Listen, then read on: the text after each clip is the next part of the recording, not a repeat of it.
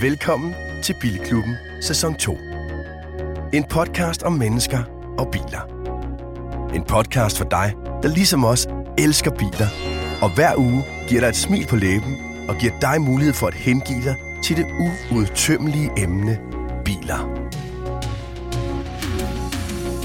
Dine værter er Christian Grav, foredragsholder, livsstilsekspert og motorredaktør på Euroman. Niels Peter Bro, brugtvognsforhandler af klassiske biler, general bilentusiast og en del af Garage Club. Anders Richter, motorjournalist og content producer hos Formula Auto. Og Anders Breinholt, tv, radio og podcastvært, er ikke bilekspert, men svært begejstret bilelsker. Sammen med GF Forsikring, rigtig hjertelig velkommen til Bilklubben. Ja, velkommen til episode 28 af Bilklubben. Kære lytter, du vil allerede med forfærdelse have konstateret, at det her det er ikke Anders Breinholds legendariske, berømte, elskede radiostemme. Åh oh, nej, Anders Breinholt, det stakkels pus, har pådraget sig en decideret ondskabsfuld snottud, og det betyder, at han er i så dårlig forfatning, at han end ikke kan medvirke på telefonen. Det gode er, at han har lovet os, at han er klar til den svære 29'er. Den bliver, øh, altså 28'eren er jo endnu sværere, fordi der undværer vi Breinholt, men Anders er klar på 29'eren. Og lad os derfor med det samme sige, at episode nummer 29, der udkommer den 25. oktober, den kommer ikke til at ligge fra morgenstunden, som du er vant til. Vi kan nemlig først optage den selv samme morgen.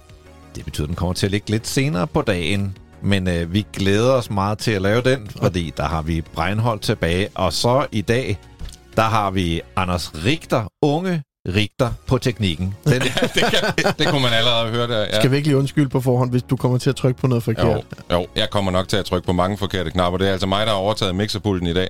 Og det er altså første gang, jeg nogensinde har styret en mixerpult. Jeg har kunnet se Anders gøre det mange gange, og det ser jo sindssygt nemt ud, når han gør det.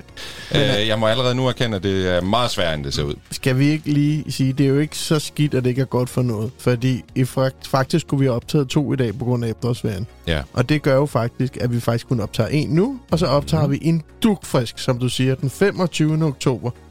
Og ved du, hvad der sker den 25. oktober?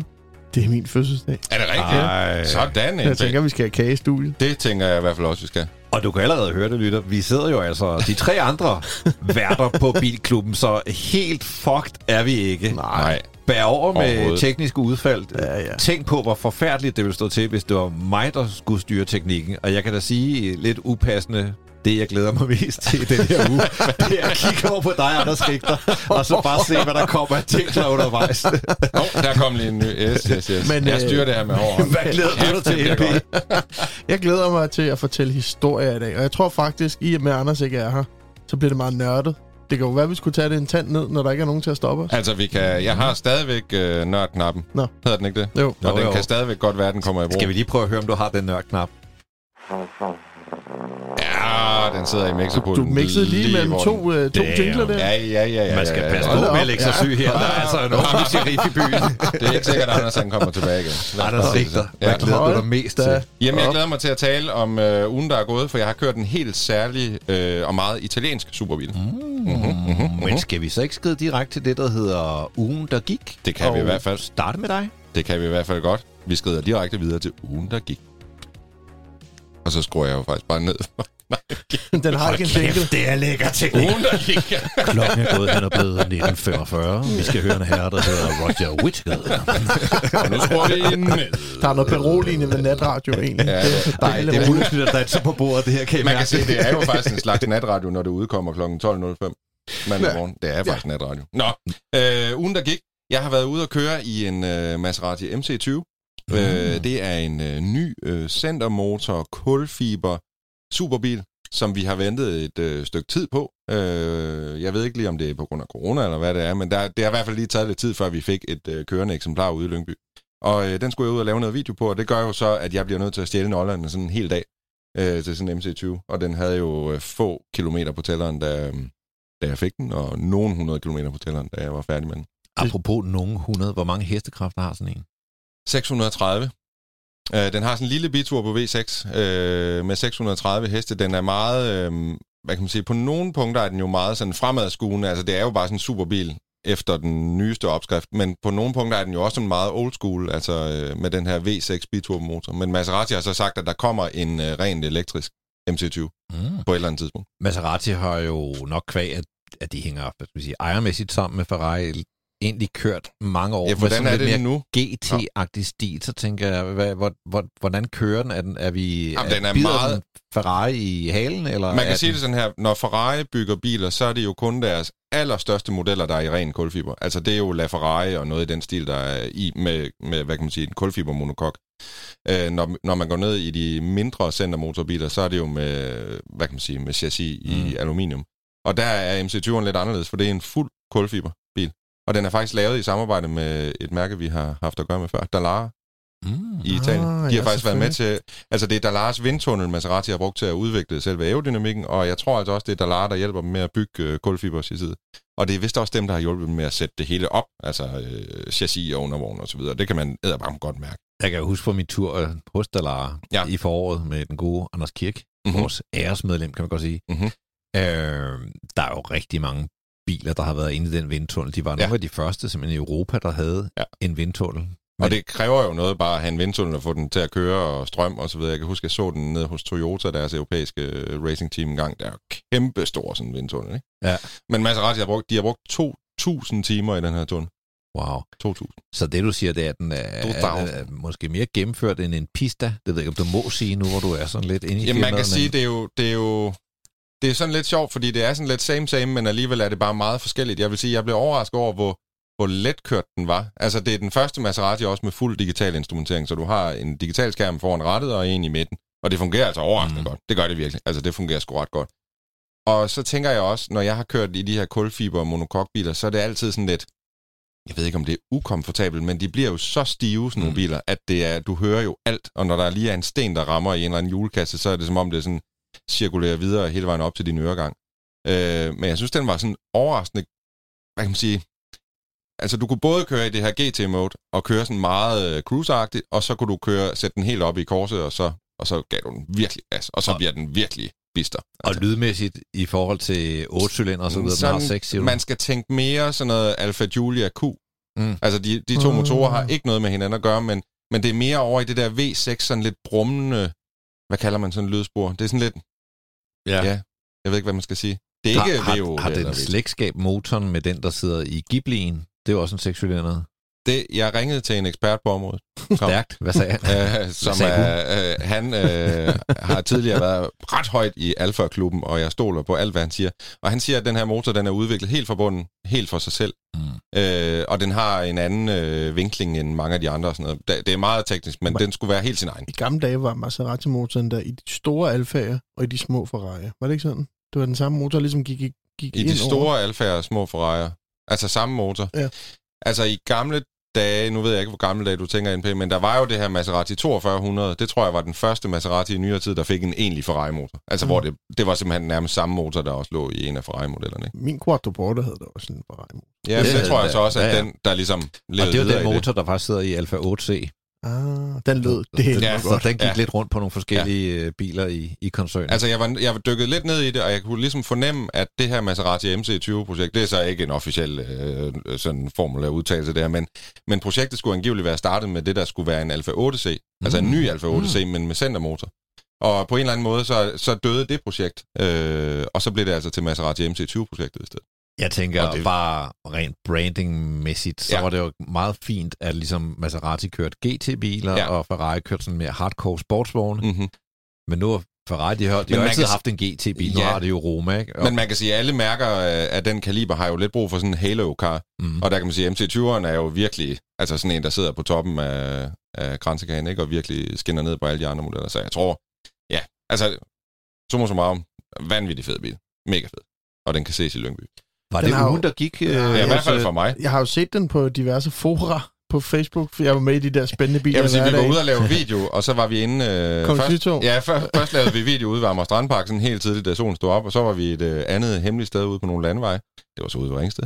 Øh, og så til sidst så kørte vi ind i byen, da, da, da mørket begyndte at falde på. Og så kan det nok være, at jeg blev nærmest overfaldet af carspotter inde i Ja, Kongens Nytorv, der lige stod foran bilen, så jeg ikke kunne komme nogen vejen. Øh, og filmede og tog billeder og alt muligt. Og så kan det da nok være, at man lige begyndte at... Ej, det var ikke sådan, jeg ikke havde kørt pænt i det der, men man kører ekstra pænt, når man Har ved, du folk kigger på. øh, afrundingsvis, har du en Yes. dansk pris på sådan en bil? 4, et eller andet millioner. Lad os sige 4 millioner rent. Koster Uh. mange penge. Ja. Koster Så man kan sige, det er jo ligesom der, hvor, der, hvor Ferrari'erne starter, er der, hvor Maserati'erne slutter. Så det synes jeg jo egentlig giver sådan meget god. Altså, Og lige, en, lige inden vi gik på, der talte vi lidt om, jeg har set lige, øh, den forgængeren øh, i Monaco, altså MC12. Ja, og forgænger og forgænger. Altså, man kan sige, at MC12'eren var jo en hyperbil, eller sådan helt Ja. ja. op på... Altså, så det er sådan, der er mange, der snakker om MC12'eren som værende forgængeren, men den egentlige forgænger, synes jeg, er den, der hedder Maserati Bora, som er en centermotor. Det er så en V8, men en centermotorbil, der er meget stramt designet og sådan helt vildt cool. Niels Petter, din uge, der gik. Min uge øh, til at starte med, kører jeg jo i, stadig rundt i Avon Gym. øh, den skal synes i morgen. Det er altså et omsyn, og nu ved vi, den er på plads. Og øh, så skal der søges afgift, og der går sikkert 8-9 uger, før der er svar på det. Så det er lidt øh, op ad bakke. Og øh, derfor købte jeg faktisk en ny bil denne uge. Mm. Og jeg skulle have haft den med i dag, men øh, desværre så er nummerpladerne først udleveret i morgen. Men det er en Volvo. Åh, Oh, Oj. en, jeg viser et billede nej, her. der er ikke langt fra tanke til handling Hvad hos fanden dig. har Du, du- talte om den i den der? sidste episode, Ja, og nu har du købt en XC90. 2012 Volvo XC90. En D5 hedder den. Mm. Det er jo så en af de sidste, jeg mener 14 var den sidste årgang på den her. Er det til eget brug? Det er til eget brug. Jeg har jo kæmpet lidt med, efter jeg solgte min Maserati, så har jeg jo kæmpet lidt med at finde en bil, der passer til mit eget øh, liv. Øh, har været, og så fik jeg plader på min Mercedes, og der er jo så gået, den gik i stykker, og der går lang tid, før der kommer del til den, så jeg skulle bruge noget, så jeg har jo så kørt på 60, en ganske udmærket, det øh, hvad hedder sådan en minilease, øh, men øh, min lille Mini Cooper, den skulle afleveres, så det, de ville give mig, det var en Citroën C5 Aircross. Og der begyndte jeg at tænke, ej, nu gider jeg ikke. Nu, nu bliver det sgu lidt for, lidt, lidt for jævnt, ikke? De havde så også en Polestar 2, øh, men øh, jeg synes, det var sgu lidt for dyrt. Det er sådan en fed bil. ja. Og så sad jeg en, øh, en aften og kiggede lidt på nettet, og så fik jeg en øh, besked fra nogle af mine forbindelser, der sagde, den her er lige kommet ind fra noget leasing, han skal have en ny, kunne det være noget? Og det var den her sortbrune farve, tror jeg, den har. Volvo med øh, syv sæder, lys indeni. Den har lidt høj kilometer, den har 230.000 kilometer, men øh, den har været fuld passer servicebog. Øh, Dansk jeg- bil fra ny. Øh, tysk. Mm. Tysk, tysk. Og Ja. kom til Danmark i 17, og så kørt på leasing i fire sæsoner, kan man så sige, i Danmark, ikke? Og øh, ringede til mit værksted, de sagde, nej, nej, nej, nej, nej, nej, nej. Jeg ringede til folk, nej, nej, nej, nej, nej. Har det den ikke. luft under oven? Øh, det ved jeg faktisk Nej, det tror jeg ikke. Nej, Nej, jeg okay. tror, den har konventionel Ja. ja. undervogn. Jeg tror, Og- de kan holde til rimelig høje Ja, kilometertal. ikke. Altså, jeg, ikke fordi jeg kører meget. Nej, nej. Hvad, hvor, hvor, hvad, hvor er vi hen rent finansielt? Jamen, det er jo det, der er så sjovt, ikke? Det er, at nu har jeg så taget den på flex øh, leasing, så det går hurtigt. Øh, og jeg tror, jeg skal sidde... Altså, jeg kunne vælge mellem at betale sø- 17.000 i udbetaling og 1.800 kroner, eller uden udbetaling øh, og 3.000. Så jeg, jeg tror, jeg sidder for 3.000 på den om måneden. Mm. Markant mindre end min Mini Cooper. Hvor Og- længe kan vi gøre os håb om at se Niels Peter Bro køre rundt i den? Jamen, den, den vil jeg gerne køre rundt i, fordi den passer lige til mig. Det er en perfekt øh, stor bagagerum til Jesse og, og flytte ting. Og så kan jeg bare, jeg kan godt lide diesel og køre dieselbil. Jeg elsker at køre dieselbil. Du kan godt lide at køre diesel? Ja. Nej, det kan jeg sgu også. Nu kommer der en shitstorm. Ja, nu Ja, kommer ja, ja, men jeg men- kan godt lide det der moment, og den Ja. der sådan dogne brummen ude foran. det ikke? eneste, jeg vil Og det er vel også en femcylinder? Ja, ja D5'eren tror jeg. er 2,4. Ja, Ja, ja, ja. ja, den Den lyder altså ret godt. Det gør den. Og altså, det eneste, jeg er lidt ked af med den, det er, at den har øh, lys kabine, men et sort ret. I min Ja, er verden, så har en lys kabine lyst ret. Mm. Men Så det- det vil jeg nu gå på jagt efter Ja. et... Hvis der er nogen, der lytter med, der har et XC90 ret for en Fra en sen generation, generation, generation 1, med telefon i, i rettet og det hele, så vil jeg gerne købe det, fordi det skal i. Ja. Øh, men det er, det er en billig bil at køre i, og det er en billig bil, jeg har anskaffet mig. Så er der også råd til at reparere, hvis der sker noget, ikke? Jeg tror, at vi har været inde på det før, men det, det er en bil, som bare har vokset på mig. Ja, øh, fuldstændig. det sidste halve år, øh, hele år. Altså, jeg, det, jeg, jeg er Jeg, pjattet med jeg, den, må jeg er helt enig. Altså, jeg synes, den er voldsomt fed. Øh, så jeg, jeg er sgu enig. Og så står den også bare på standards. Whatever. 17-16 Mm. tommer felt. Der er ikke noget... Der er mange af dem, der er gejlet til ukendelighed med trinbrædder og hvad hedder det, kæmpe fælge, og det synes jeg simpelthen er så grimt. Den, Den- her, den ligner bare, den har kørt for altså, en familie, der bare har... Jeg skal altså lige have en tur i den. Ja, når du Ja, får det kunne godt være noget for dig Ja, det kunne også, nemlig lige præcis godt være noget for mig. fordi Fordi den er, den er, altså... den er lige takken, øh, den er lige 10 takker federe end øh, V70'eren. Og, og, og lidt hvis højere. jeg bliver glad for den her, så kunne jeg jo godt finde på at finde den helt rigtige i Tyskland, hvor, øh, hvor rettet er lyst. Og, Ja. Og hvor den har en V8 motor. Ja, og så kunne du måske kigge Så på kan den jeg overtage den der. Det finder vi ud af. Kommer du trillende i den øh, her, når vi optager Jeg har den med på min 25. om morgenen? fødselsdag. Ja, Jeg, perfekt. skulle, jeg har jo nogle møder i morgen og i Nordsjælland. Jeg skulle have haft den med, men Så det bliver, tager jeg, jeg tager lige nogle det klistermærker bliver den gamle Avantim. Øh, det er sjovt, ikke? Jeg har ikke kørt i den i 14 dage, og ud i garagen, der, der står udenfor, og så bare bang, starter op med det samme, og bare... den. Den har den sgu bare ikke stået særlig Du har solgt den, du har solgt den, du har Ja, solgt ja, den. ja, Jeg du ved har det solgt godt. den. Jeg ved det Apropos. Volvo, Jeg det jeg det min uge, der gik. Ja. Jeg kom jo øh, anduvende i en Polestar 1.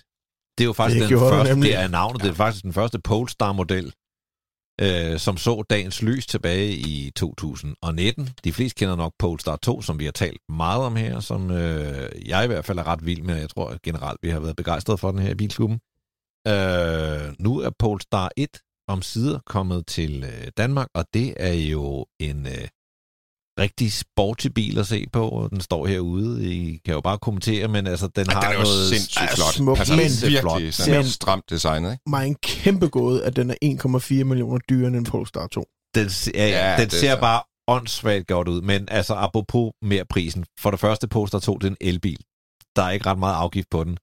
Det er, det er en plug-in hybrid. Nå, er det det? Det er en plug-in hybrid. jeg tror sgu, det var ren el. Og derfor så stikker prisen af. Den får Ah. selvfølgelig noget rabat, fordi den kører øh, langt på literen, Lam- men, men lampe. det, er ikke, det er ikke nok. Har den en, Jeg kan en, sige, at den har øh, i alt 600 hestekræfter, som er stykket sammen af 340 øh, diesel, øh, benzinheste, men 340 benzinheste kommer fra en 4 motor, som både har kompressor og turbo. Derudover så har den en elmotor på hver øh, baghjul.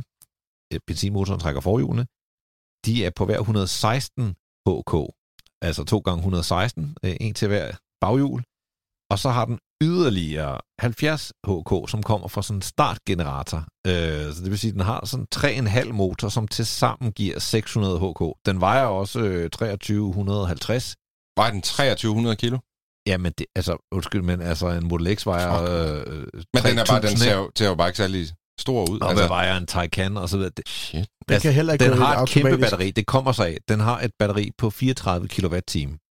Ja. Det er altså større end batteriet i, i de små deciderede elbiler. Altså større end Mm. batteriet i en Fiat 500. Ja, plus du så har din E, for motor eksempel, og alt og så det videre, andet. ikke? Plus alt den anden teknik. Ja. Uh, men det betyder altså, at den som uh, plug-in betragtet går imponerende 123 km på ren strøm. Det er så også i 20 graders varme under optimale forhold, Mm, mm, og det ene og mm, andet, som mm. kører pænt. Men altså 123 km på ren strøm. Uh, og så ellers så, uh, så slår hele pivetøjet til, og hvis du lader den spille på alle tangenter, så laver den 0-100 på 4,2 sekunder, kører 250 km i timen. Jeg vil sige, den er jo... øh, Jeg, jeg glæder mig meget til at køre den, og når der er strøm på, så, så, det. så bliver den jo skudt afsted som raket. Så har den sådan dels noget meget fed lyd fra benzinmotoren, men også øh, den der ubesværede elbilsacceleration. Til gengæld vil jeg så sige, at når man har brugt den der opsparede strøm på batteriet, og den kun har det der lidt, den genererer selv, så er det ligesom at køre i en tung bil med 340 hestekræfter. Øh, det er stadig hurtigt, og så videre. Den er altid god som GT-vogn, men det er kun en sportsvogn, når der sådan rigtig er strøm på batteriet. Til gengæld vil jeg sige, lavt tyngdepunkt, øh, fin balance, firehjulstræk jo selvfølgelig, men med, med, med hovedvægten på forhjulene. Øh, Men det fede af ved den er jo faktisk, at den har en elmotor på hvert baghjul, ikke? Ja. Så du kan ligesom ja, du kan, du kan bruge virkelig... kræfterne på den helt rigtige måde. Og om det, altså, det er jo ikke sådan, når man så sidder i den, i hvert fald ikke med mine skills, Mm. og så kan jeg specifikt mærke, at nu trykker højre hjul øh, på, Nej. fordi nu skal jeg dreje til venstre. Så, sådan er det ikke. Men øh, ikke, det, det er jo en slags kunstigt spær på en eller anden måde. Sådan kommer det Altså man kan sige, det er jo, det er jo, i, hvert fald, det er jo i hvert fald et, en slags differentiale, du hele tiden kan sidde og justere op og ned afhængig. Altså sådan, du har jo ikke nogen af bagdelene ved mekanisk Mhm. mm-hmm. kan man sige. Og jeg vil sige, den er, den er suget til vejen. Ja. Den, er, den, den har heller ikke luft under. Det kan man ikke. Den har sådan noget ølins øh, Ja, det er så fedt. Det, Når det man fun- ser det der ølinsmærke, så bliver man bare sådan helt... ja, Der må I lige- der må I lige, forklare, hvad det er. En, en, Jamen, Ølins, det er et svensk øh, firma, der laver øh, støddæmper. Kan du finde nørdeknappen? Øh, ja, jeg tror lige, at... Ølin, han får den der.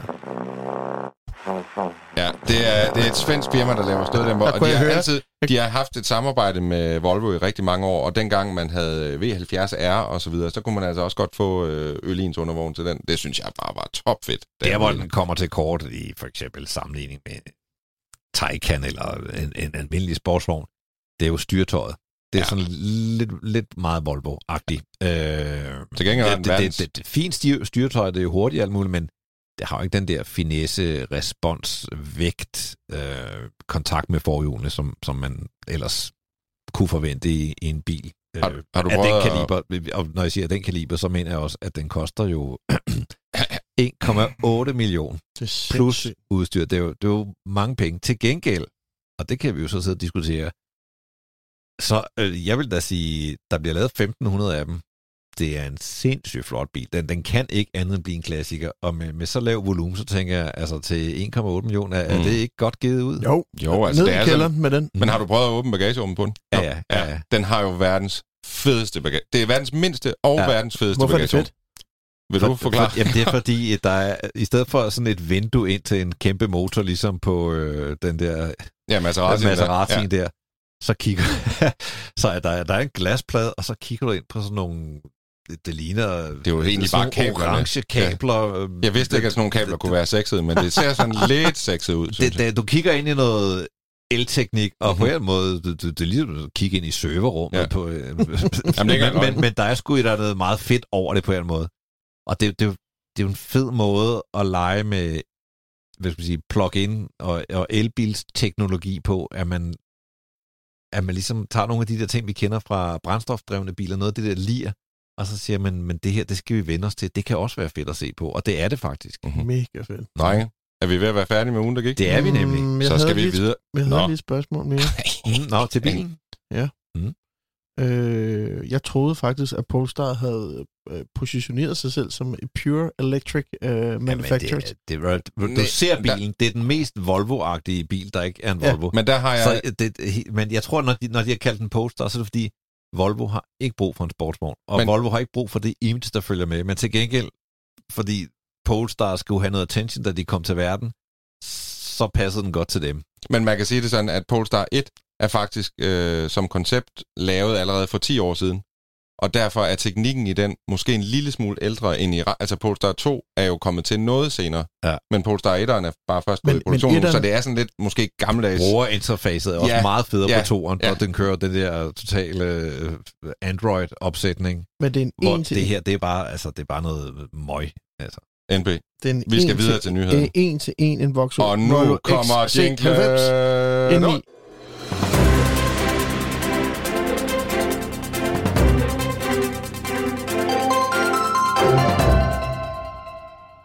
Og nu videre til nyhederne, som vi selvfølgelig er klar med her i øh, studiet, hvor det er mig, der har ansvaret for Man fornemmer, der bliver padlet lidt over nu. Padler du Det allerede? er en klassisk radiopadling. øhm, jeg har taget en ny... Der var du lige, Jeg du skulle lige to helt ting på at en det var gang. mig, der skulle Nå, men øh, den nyhed, jeg har taget med til jer, I skal lige se et billede af den først. Ja, det tak. er en Ja, øh, tak. ny SUV. Nøj. Oj, Hold kæft, det er en Lexus. grill, mand. it's very American, and it's very... Jeg Øh, elsker den bil. den har en kæmpe stor grill. Jeg, jeg har lyst til at sige, at det her det er den største kølergrill, jeg nogensinde har set på nogen bil. Det får en BMW 4-serie til at ligne en elbil, altså. Ja. Jamen, den er jo sindssyg, den her. Det er noget, der hedder en øh, L Lexus LX600, og det er jo altså sådan en rimelig normal model i, øh, i USA. Øh, grunden til, at jeg har taget den med, det er, at det er jo faktisk den nye Land Cruiser. Ja. Men den nye... VX300, eller? Jeg ved, jeg er ikke helt stærk i de der VX-navne der, men, men det, der er med den her, det er, at Land Cruiseren kommer ikke til USA, men det gør Lexusen. Så øh, hvis du vil have en Land Cruiser, så skal du i virkeligheden købe en Lexus LX øh, 600, som den hedder i USA. Og den er altså tabt sig over 200 kilo i forhold til forgængeren. Jeg ved ikke, 200 kilo i det... Altså, den vejer 3 ton, så det er jo det er lige meget. Så har den fået en uh, biturbo V6 med 409 hestekræfter i stedet for en V8, og så har den fået 10-trins automatgear. Mm. Kommer Ja. der plug-in hybrid? Det, det siger de ikke noget om. Men jeg tog fat i den danske pressechef for Toyota og spurgte ham, om den her LX, den kommer til, øh, til Danmark. Fordi Lexus er jo lige kommet tilbage til Danmark Ja, som, tak, som ja. mærke. Men øh, LX'eren kommer altså ikke til Danmark eller Vesteuropa, fordi den forurener angiveligt for meget. Så jeg tror, det er svaret på dit spørgsmål. Jeg tror ikke, der kommer en plug-in hybrid. Men jeg synes sgu, den er ret cool, og jeg synes faktisk også, den er sådan lidt, øh, hvad kan man sige, den er sgu da meget cool, ikke? Mm. Jeg synes, alternativet er vel en Mercedes G-klasse, men, men G-klassen er jo ikke engang nær så stor. Altså, den kommer til Europa som Land Cruiser. det var det, jeg ikke rigtig helt kunne, øh, kunne finde ud af. Det, det svarede pressechefen så ikke på, om Landcruiseren egentlig kommer. Som jeg har forstået det, det så er Landcruiseren Dubai, Dubai. kun i de der øh, ørkenstater nærmest, og Japan, hvor øh, forureningsreglerne ikke er helt, som de er øh, Ja, I, skal. I skal lige tænke på noget også. Så jeg tror ikke, hverken Landcruiseren eller den her elektro. I uh, mit, uh, dem jeg arbejder med, Bashkar, der har de taget et par af de her VX200 hjem, ikke? Og den er, en VX200 på leasing er jo dyrere end den fedeste store Range Rover, du kan finde. Ja. Altså, det er dyrt. Ja. Dyrt legetøj. Men, den er også, men det er jo så også, fordi den er ret populær. Ja, ja. Med, p- pissefed. Jeg forstår godt, at Anders Kirk, det er hans yndlingsbil. Det er VX100 og VX200. Pissefed. Men Det er jeg kan jo så klimakompensere lidt med min nyhed, Ja. fordi øh, jeg fik et tip, og jeg fik Kom et par stykker. Blandt andet fik jeg der en, der hedder Jakob Lange, som øh, jeg kender lidt. Han har gjort mig opmærksom på Mm, den nej. her Åh, den er elbil. så fed, den og der. den er jo ikke helt ny. Den, jeg tror, den blev Nej. vist måske i 19... Eller... Lucid, Ah, er det Ja, den? men, men den er, det er jo, nemlig en Lucid. Ah. Ja. Er. den er sindssygt fed. Det, jeg tænker, det er lige dig. Øh, sådan lidt frankofil Ja, i det. det er det. Øh, Der er faktisk lidt franske linjer i det. Ja, fuldstændig. Det Ja, ligner en... Uh, lidt s- fejlmedicineret, ligesom din Renault der, ikke? Øh, hov, hov, hov. Det står lige her. Jeg kan høre, hvad du siger. sagt på den mest kærlige, Nå, det er altså godt. Det er godt. fejlmedicineret i ordets mest positive. Det var bare nør... det, den eneste, det var den eneste jingle, jeg kunne finde at sætte på. hov, Nå, hov. men Lucid, de har jo lavet komponenter til bil og sådan et- noget, måske også noget batteri halløj. I noget tid nu er de sprunget ud som bilproducenter, og den her Lucid R, den skulle endelig være sat i produktion her, nu her, faktisk. Ja. As we Har speak. fulgt dem. Men der kører nok noget mikrochip-ballade det ene og ja. andet. Jeg tror først, vi skal regne med at se dem sætte den i produktion øh, næste år. Ikke desto mindre. De kalder den The Longest Range Fastest Charging Skulle vi, skulle vi bare lige her Electric Car i, in i, the World. i din nyhedssegment måske prøve lige at forklare, hvad er det egentlig, der sker lige i øjeblikket med de her mikrochips? Hvorfor er det, at der er... Altså, problemet er jo, at der kan ikke produceres mikrochips nok til at producere biler, ikke? Jo, men jeg ved faktisk ikke helt, hvad, hvad, hvad flaskehalsen kom af.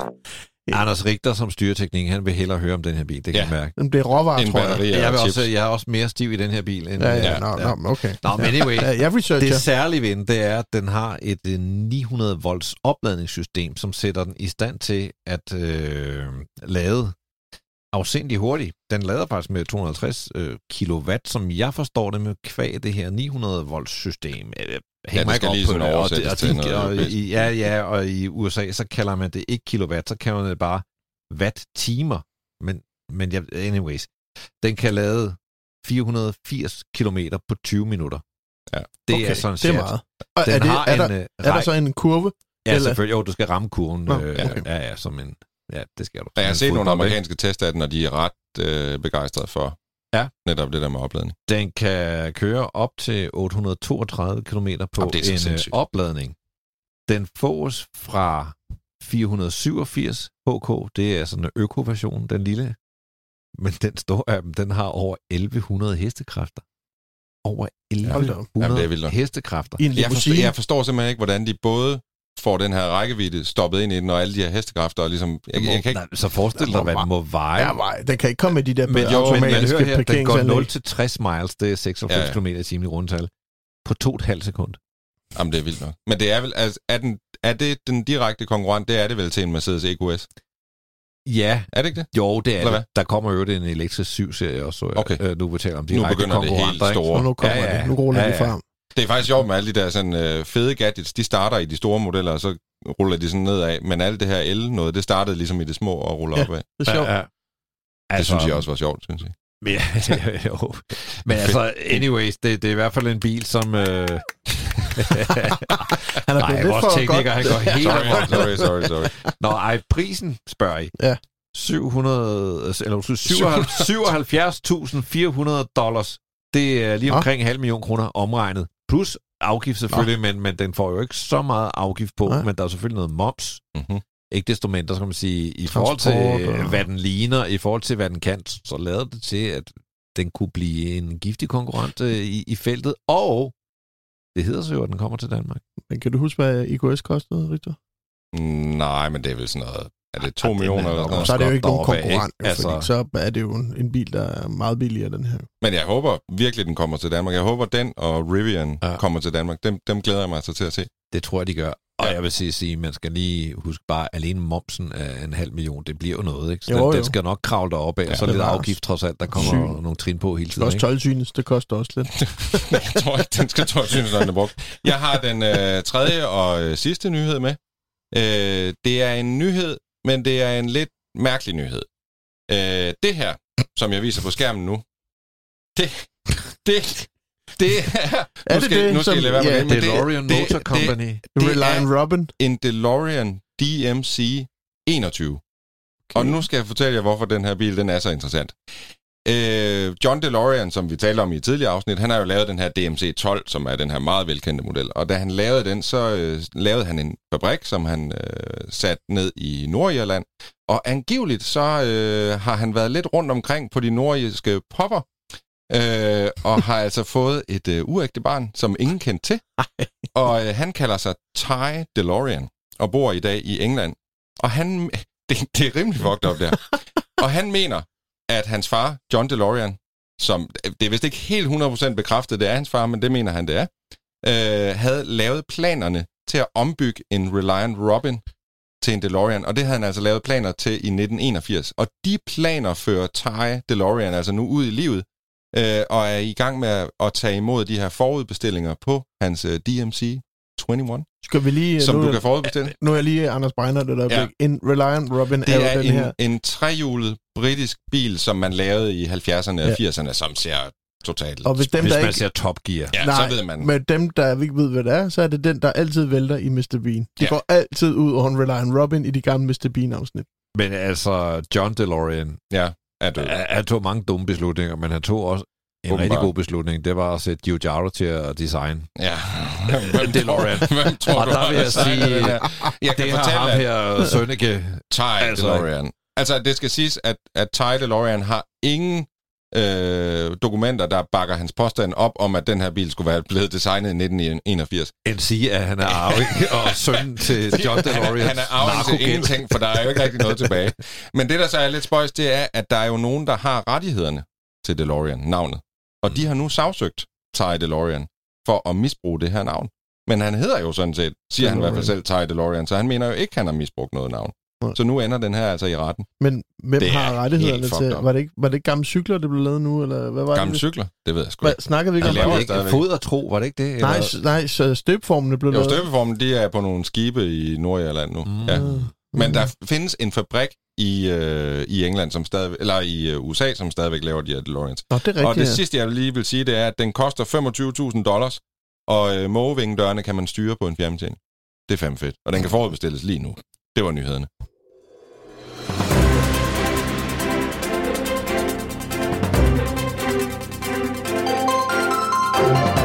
Og dermed så er vi klar til øh, et segment, I kender, kære lyttere, men øh, det har fået et nyt navn. Nu skal det til at hedde Ud og se med NP. Det forstår yes. Fordi Anders Breinholt, han er væk. Så har vi skyndt os at få lavet en jingle på det. Den er bare ikke klar endnu. Nej, Nej. jeg, Den Okay, så berømte, vi- øh, Så vi har navngivet segmentet, men den vi har ikke afsnit 29, som ikke ligger der om morgenen, men først senere på dagen, der kommer jingles. der er jingles. Vi har været i uh, Thijs.com og fået ham til at lave en uh, jingle til ud at se med NP. Altså, det er jo Thijs, Øh, der laver alle vores jingler. Han har lavet en mere til dig. Ja. Thijs Andersen. Jeg, jeg blev bare Hvordan får jeg min egen jingle? Du har en quiz, Nå, for fanden. Ja, det er rigtigt. Det er. Jeg var den eneste, der manglede et segment her i vores... Og jeg har mit eget, der hedder Lytternyt. Det er virkelig kedeligt. Ja. Nå. Lyt og lyt. Ej, det er da ikke kedeligt. I uh, her i uh, barn... Eller i, jeg ved ikke barndom, men uh, hvad hedder sådan noget? Ja, Jomfru... Uh, uh, afsnittet Det på... jeg øh, at høre. Slutningen af den her sætning, ja. der skal jeg fortælle en historie.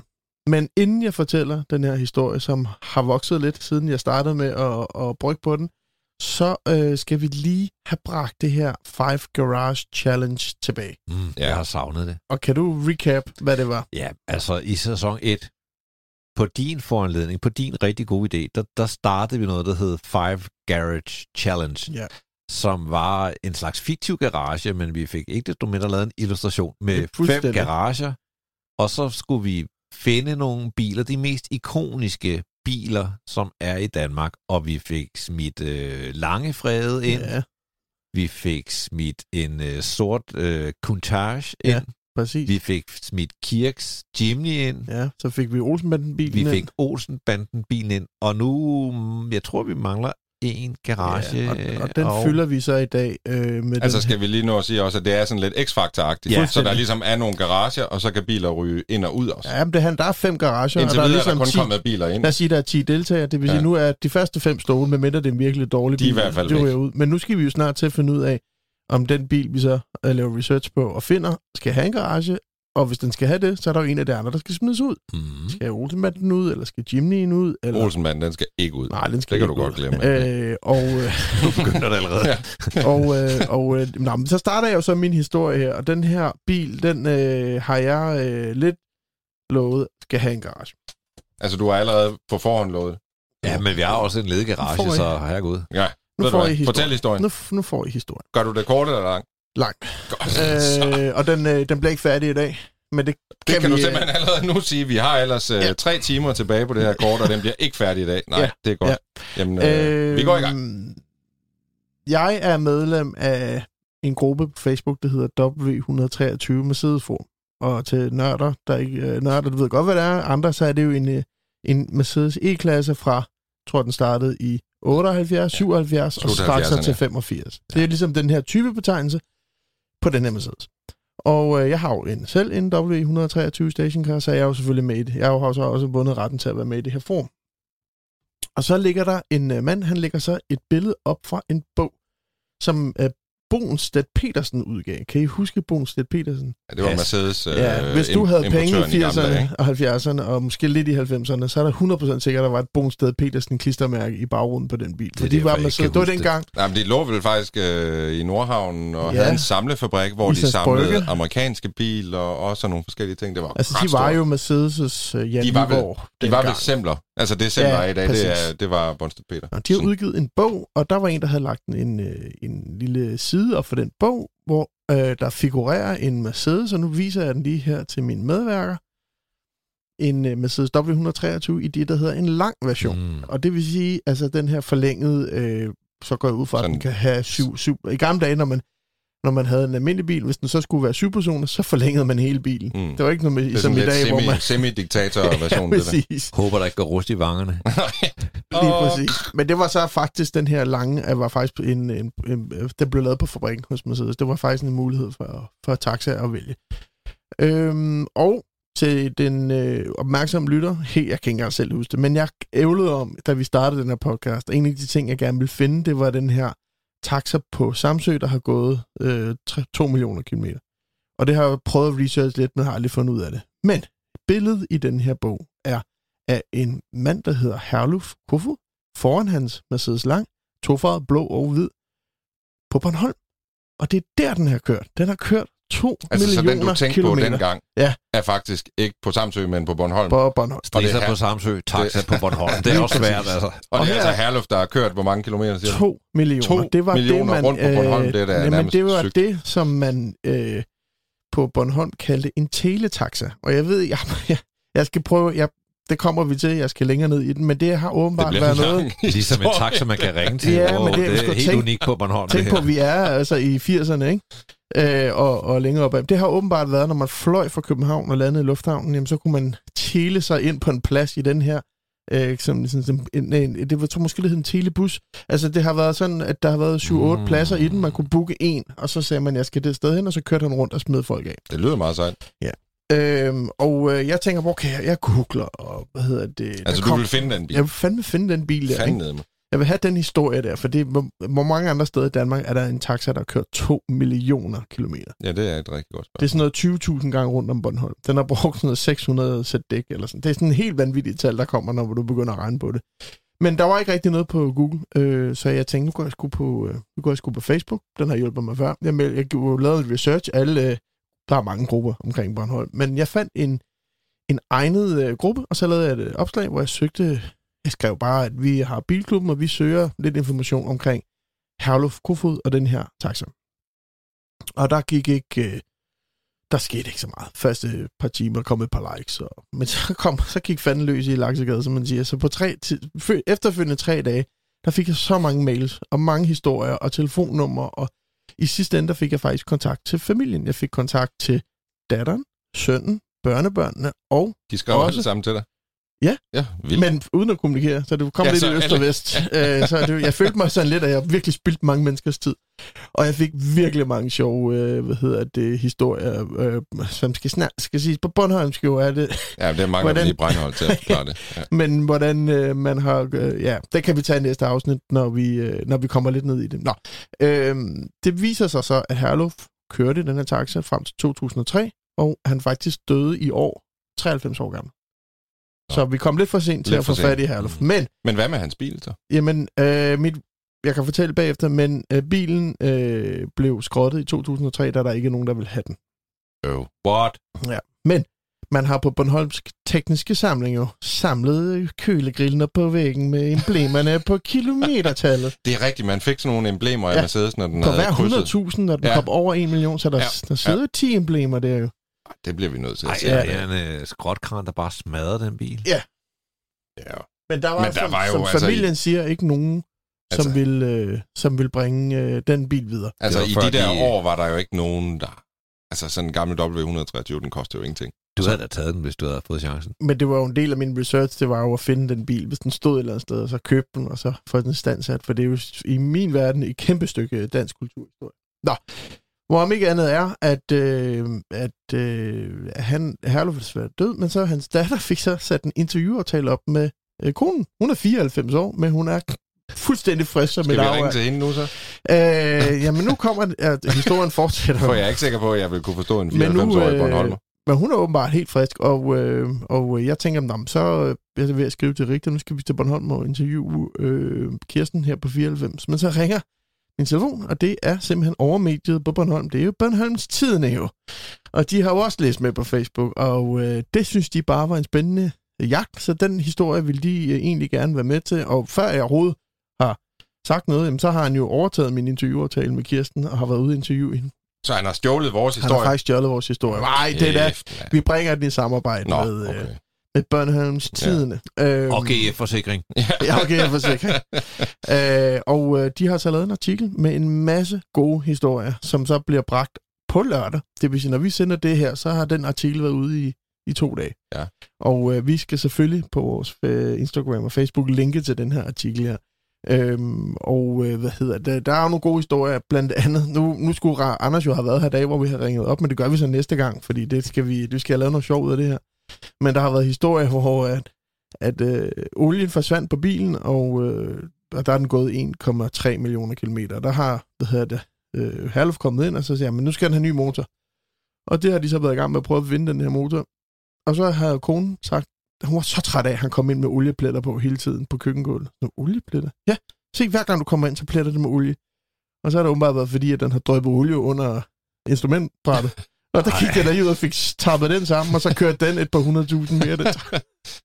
Skidegodt. Ja. Men jeg tænker, de historier får vi så næste gang. Ja, for så ringer vi op til Ja. Svend Erik, som har alle historien, som er Herlufs søn. Han har, han har nemlig alle historierne. Det vil sige, at det her, det var faktisk bare lige sådan en intro til... ja, øh, øh, men er vi færdige? Det tror jeg ikke. Faktisk Nej. har, har Kirsten... Det Altså, jeg troede cliffhanger, ikke? Næste gang taler med en 94-årig Bornholms kvinde om Øh, en bil, der er gået i stykker. jeg troede bare, vi var færdige med sektionen øh, ud at se med nej, NB. nej. Kirsten, Nej, har, nej. har, Kirsten har sgu fået lavet, der har hun fået foræret, en, der har lavet en modelbil af Herlufs taxa. Den står derhjemme. Okay. Den, kunne vi, den gad jeg godt finde, eller få lov at låne, eller noget. Jeg tror godt, vi ved, hvor den er. Ah, det er jo... Øh, Jeg ved ikke, om, hvad vi skulle låne. Den kan vi ikke. Nej, men altså, historien fortsætter jo så, og hvad hedder det, journalisten Torben på Børneholms Tidene jo, har jo så overtaget ligesom øh, øh, fakta og, og laver nu artiklen på det her, og at det er sgu da meget vildt, at man starter med at se et billede, man synes, der er interessant, og begynder at grave i den, og så vokser historien simpelthen. Mm-hmm. Det er sgu spændende nok. Så jeg synes, vi skal, Jeg glæder mig til vi næste skal, gang. ja, vi skal, vi skal, vi skal konkludere, at bilen er desværre ikke længere. Nej. Grillen hænger op på øh, Teknisk øh, Museum. Der vil jeg lige til næste afsnit skaffe et billede af den grill, der den hænger derop.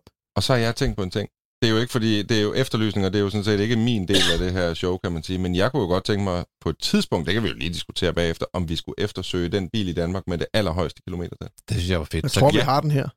Ja, men Ja. den, det skal være en, en der Men lever. det vil sige, at vi skal finde en, der har kørt længere Ja. end hvor meget? 2 millioner. Længere end 2 millioner. Ja, men vi skal jo finde en bil, Og der det skal stadigvæk har nummerplade på. Ja, ja, Grav, den skal stadigvæk være... Den behøver jo ikke at have kørt længere end Herlufs, kan man sige. Den så, skal kan bare være man, den så nuværende. kan man altså skubbe en bil ud af vores garage, hvis man, Ja. ja. når vi finder den. Ja. Ikke? Indtil videre, der synes jeg, jeg er helt på, at Luffes øh, Herluf. Mercedes her, ja, ja, Ja, den skal men vi, vi er allerede venner, ikke? Den skal altså ind og stå i vores garage. Men har, der- du, har du mere? Men, men der er lige noget, fordi jeg tror sådan noget som lastbiler og busser kører mere. Ja, men vi det skal være en, en gade, altså en personbil, Ja. der skal have nummerplader på i dag. Ja. De skal være Og vi skal hvide. finde den personbil i Danmark, der har kørt allerflest kilometer, og som stadigvæk er på nummerplader. Det er det, vi søger. Mm. Kan du følge Okay, mig? så er jeg med. Yes, Skide godt. fed. Og fed, nu skal vi øh, altså faktisk fed. videre. Er jeg færdig med mit Til- segment? Ja, jeg har faktisk lige, jeg har faktisk lige en ting med, jeg vil sige. Øh, jagten på øh, Clio Williams Mm. Nå ja, fortsætter.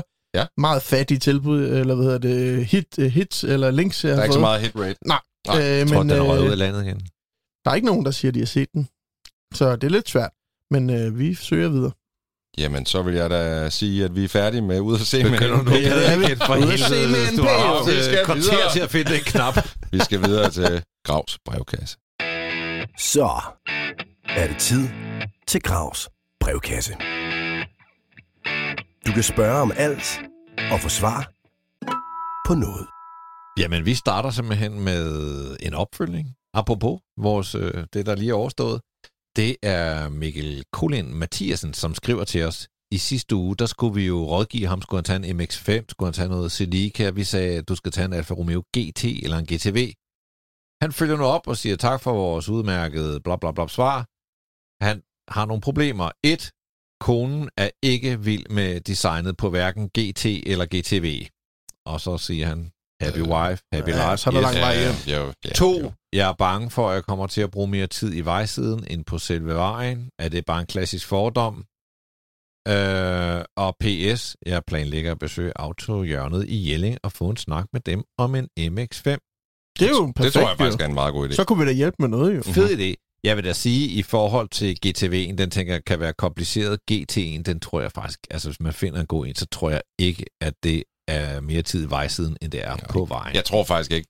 Altså man kan sige, alfa fra dengang, altså, det er jo ikke så dårligt, at de jo De heller ikke, de ruster jo heller ikke sådan. I gamle dage, der sagde det, hvis du købte en ny Alfa Romeo 156, så stod der en helt kasse motorolie med i Ej, men bagagen. hør her, ikke? Øh, Freddy Hersel, legendarisk Alfa Romeo-forhandler. Mm. Ære være hans minde. Han er desværre gået bort. Men han fortalte mig engang, at øh, da Alfa Sud kom, den berømte Alfa Sud, Mm. De, havde, de havde åben hus om søndagen. Og om torsdagen, der fik han hemmelig nummer.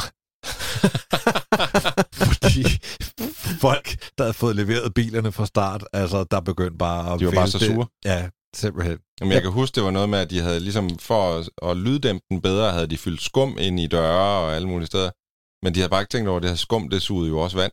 Så det var bare ligesom at have sådan en va- en svamp inde i hver dør. Jeg lånte engang øh, deres pressebil, og det er mange år siden, en 156'er, men det var den, der var en 2,5 V6'er. Oh, Kongeblå med grå læderkabine. Den Ja. var så fed. Fed bil. Den var helt ny. Og jeg kørte så i den op ad Strandvejen, og lige pludselig så stod der en sky bag ved mig. Jeg tænkte, hvad sker? Der var bare røg over det hele, og lige pludselig kunne jeg ikke dreje rettet.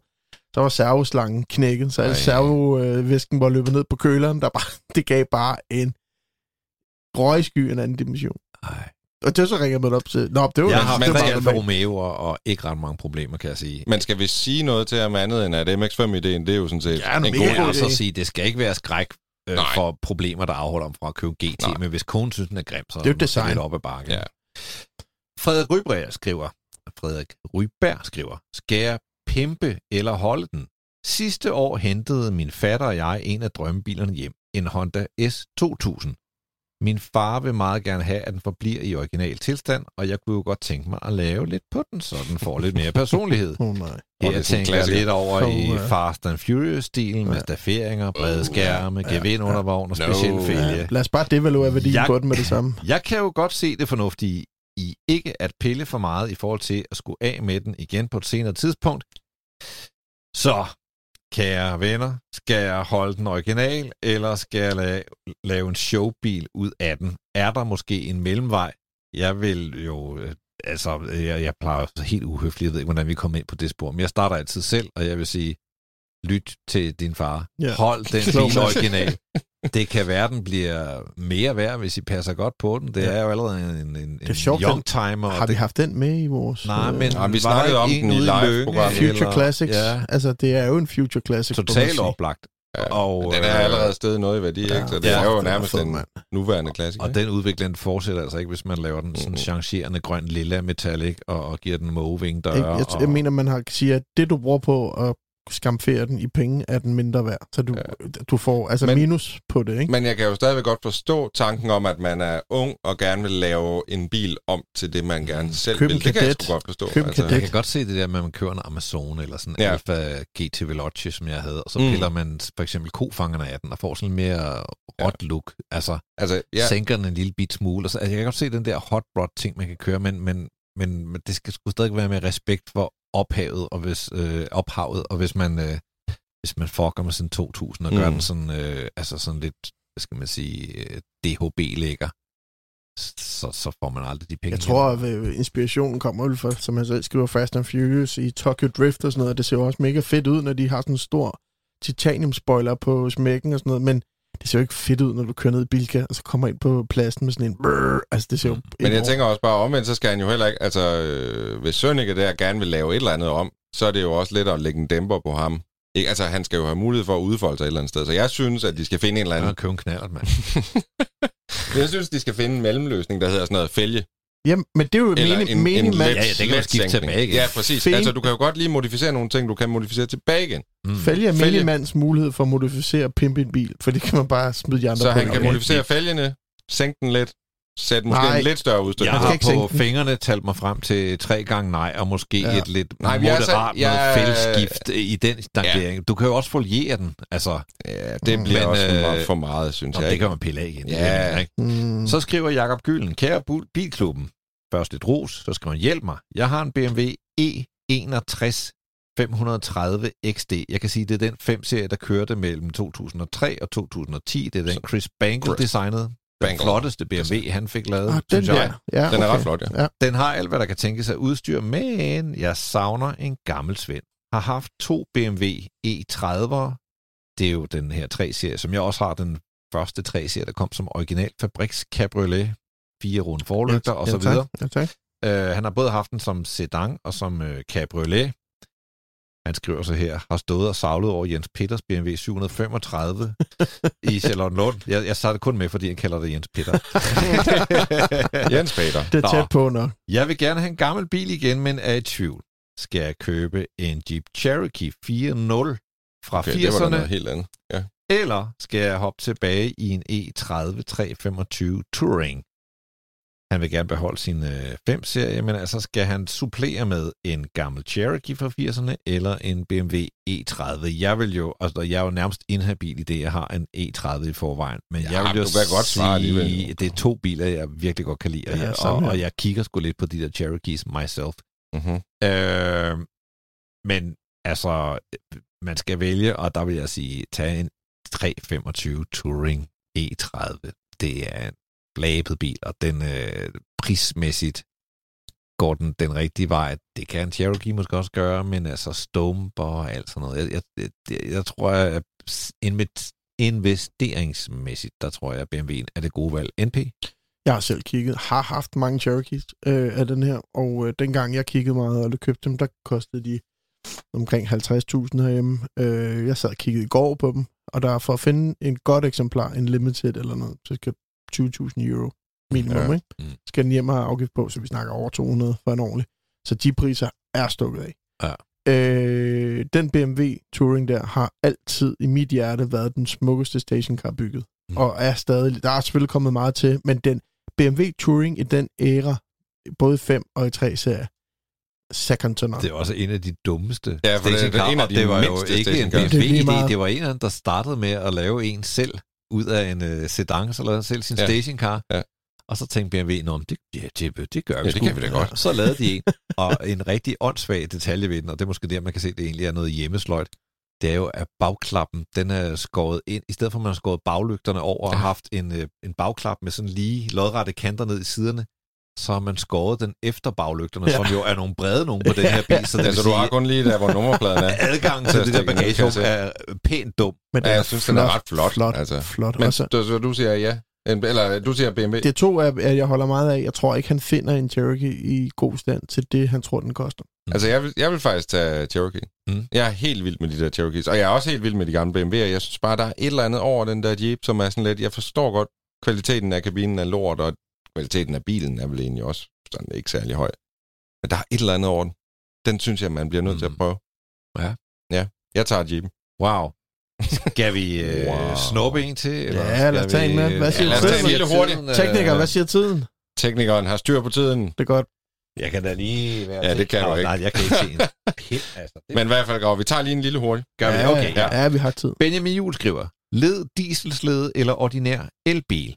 Jeg står i et dilemma. Skal jeg købe en CLS, eller ja, skal jeg købe en CLS Shooting Brake 350D Wow. fra 2013, lys kabine, alt i udstyr, eller skal jeg være den fornuftige type, gå med en Ellert Model 3 eller Ioniq 5? Er lidt splittet. Han synes, CLS'en er super, super fed, øh, men han er nervøs for, om han kan komme af med den igen. Øh, han har kigget på en, der har kørt 150.000 km og koster 250.000.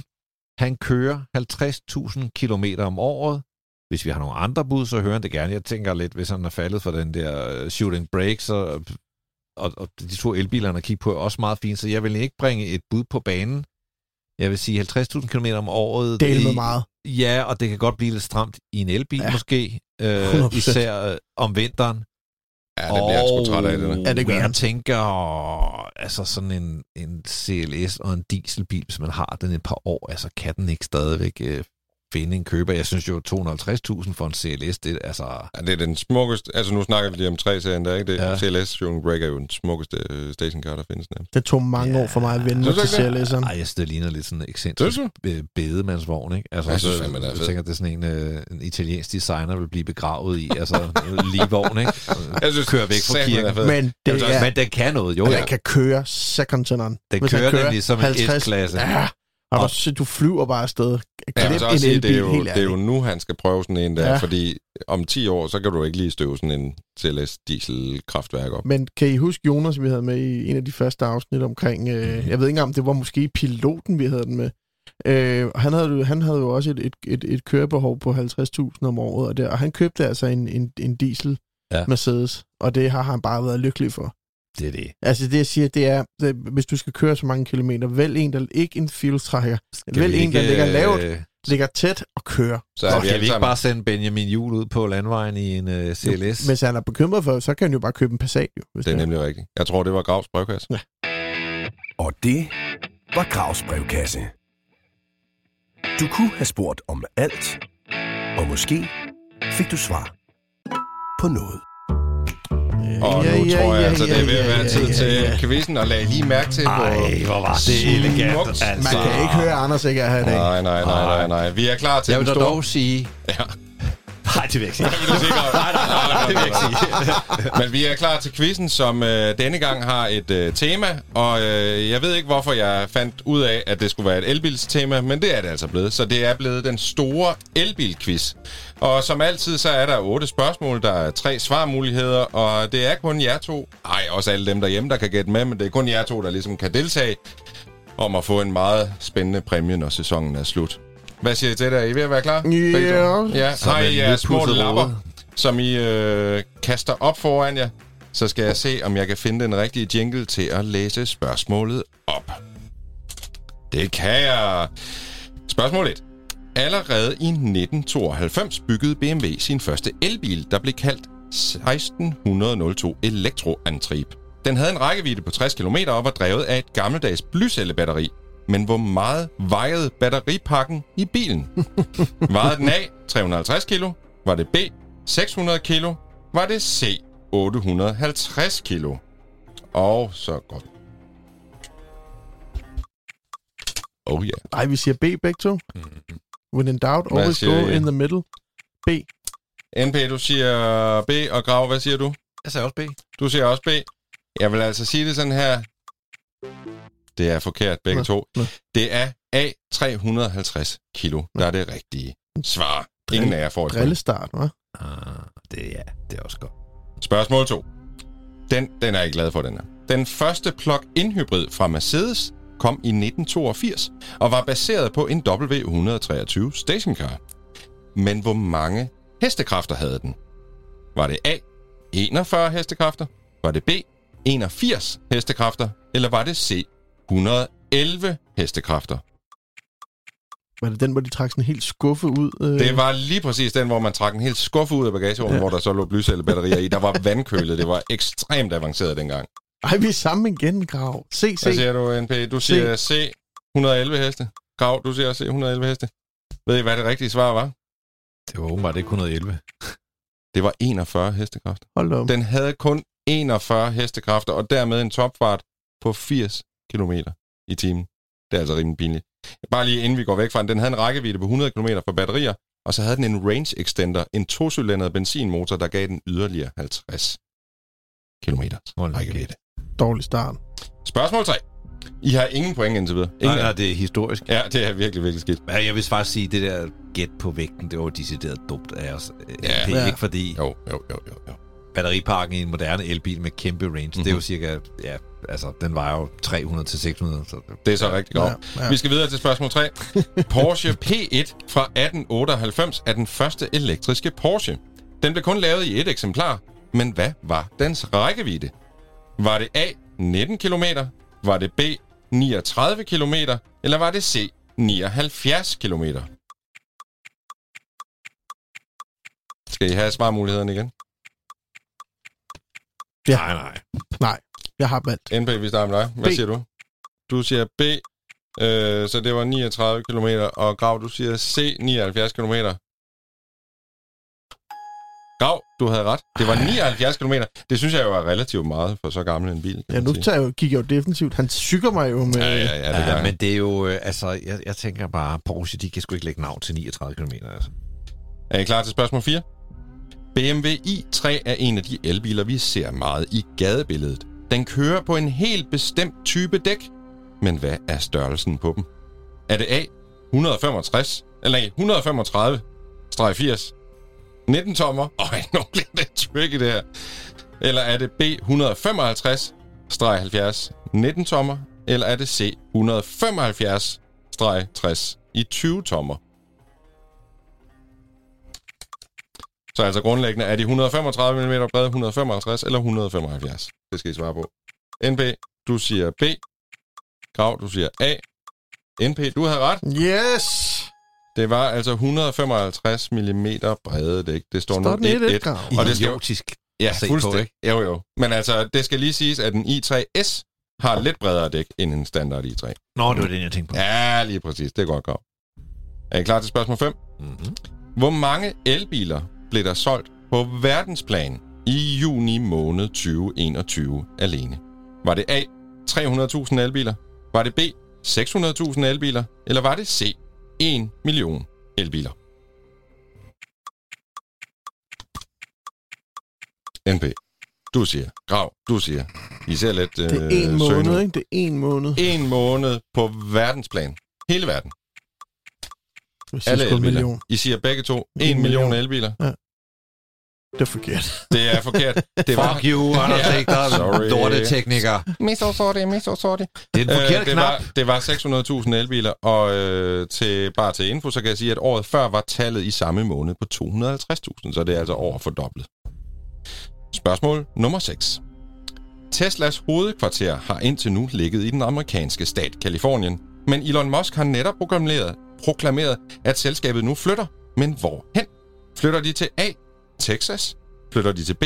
Florida? Eller flytter de til C. Detroit? Delaware. Eller Delaware? Hvad på lidt uh, Det muligheder? var A. Texas, B. Florida, C. Detroit. Motown. Jeg tror, NP, skal du tage siger Texas. A. Texas. Krav, du siger A. Texas. Det er rigtigt. Det er på grund af Der er den store point til havn i to. Houston, tror jeg. Så kan vi Plus shippe dem ud. noget, ja, noget, ja, dels det, og så også rent teknisk, hvor de der åndssvage elbilhader nede i bibelbæltet til Og men lidt der er jo stolte. stor og, forskel på at sejle fra vi skal igennem Panama, eller ikke skal. Ja, Ja, ja, altså, ja, inden ja, vi ja, når ja. øh, til Panama-kanalen, er I med på, I har, du har to point. Mm. Du har to point, NP. Hold op. Og To spørgsmål tilbage. nummer syv. Rivian er et nyt amerikansk elbilsmærke, som snart går på børsen. Men hvor mange forudbestillinger ligger de inde med på deres gademodeller? Er det A. 48.000 forudbestillinger? Er det B. 68.000 forudbestillinger? Eller er det C. 108.000 forudbestillinger?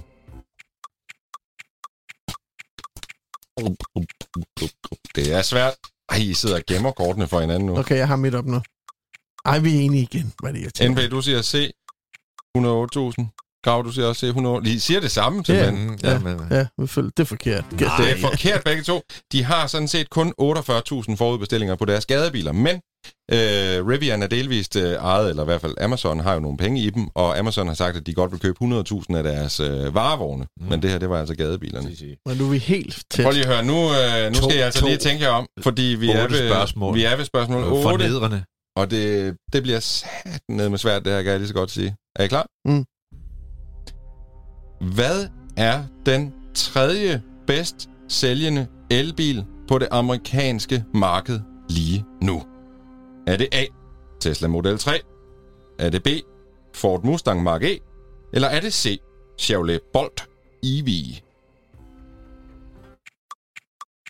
Og det var altså ikke den bedst sælgende eller den næst bedst sælgende. Det er altså den tredje bedst sælgende elbil på det amerikanske marked lige nu. Jeg er klar. I skal, er I klar? I er simpelthen klar. B og C. Vi får en afgørelse. Grav, du siger, Mustang. du siger Mustang. NP, du siger Chevrolet Bolt. Ja. Jeg bliver altså nødt til at komme med en lille fanfare. NP, du har vundet! Ja! Er det ikke anden gang i træk? Jo, jo, jo, jo, jo. 10 point til NP. Jeg mener faktisk ikke, at den er lanceret, den der Mustang i, i USA endnu. Øh, det er den. Nå, okay. Og øh, den, øh, den er i hvert fald... Nu råder vi. Prøv lige at høre, det, Det gik, gik så godt. godt med jinglerne. Lige indtil det sidste, ikke? Og dermed, der er det svære Ja. afsnit nummer 28, uden Ja. Anders Breinholt. Jeg vil sige, det er det sværeste afsnit, jeg har været med til. Ved at være sejlet i havn, og jeg vil da sige, alt i alt, der synes jeg, skulle du klare det sindssygt godt. Tak, altså, tak, tak, Det, tak. På det er den mange outro jingler. der. Men jeg må sige, øh, altså Anders får det virkelig til at se let ud. Ja. Det er ikke let. Han er en hej. Ja, det er han altså. Mm. Han er fandme stærk. Jeg ønsker ham en god bedring. Vi glæder os til at have Anders med tilbage i afsnit 29, som den- den... altså ikke ligger ude fra morgenstunden, i det vi først optager på selve dagen den 25. oktober. Forhåbentligvis kan du høre det på vej hjem fra arbejde. Det bør i hvert fald være klar i løbet af dagen. Tak, fordi du lytter til Bilklubben. Det er vi meget glade for. Har du spørgsmål eller gode råd til vores podcast, så skriv til os på Instagram eller Facebook under navnet Bilklubben Podcast. Musik, jingler og speak af Tejs Andersen.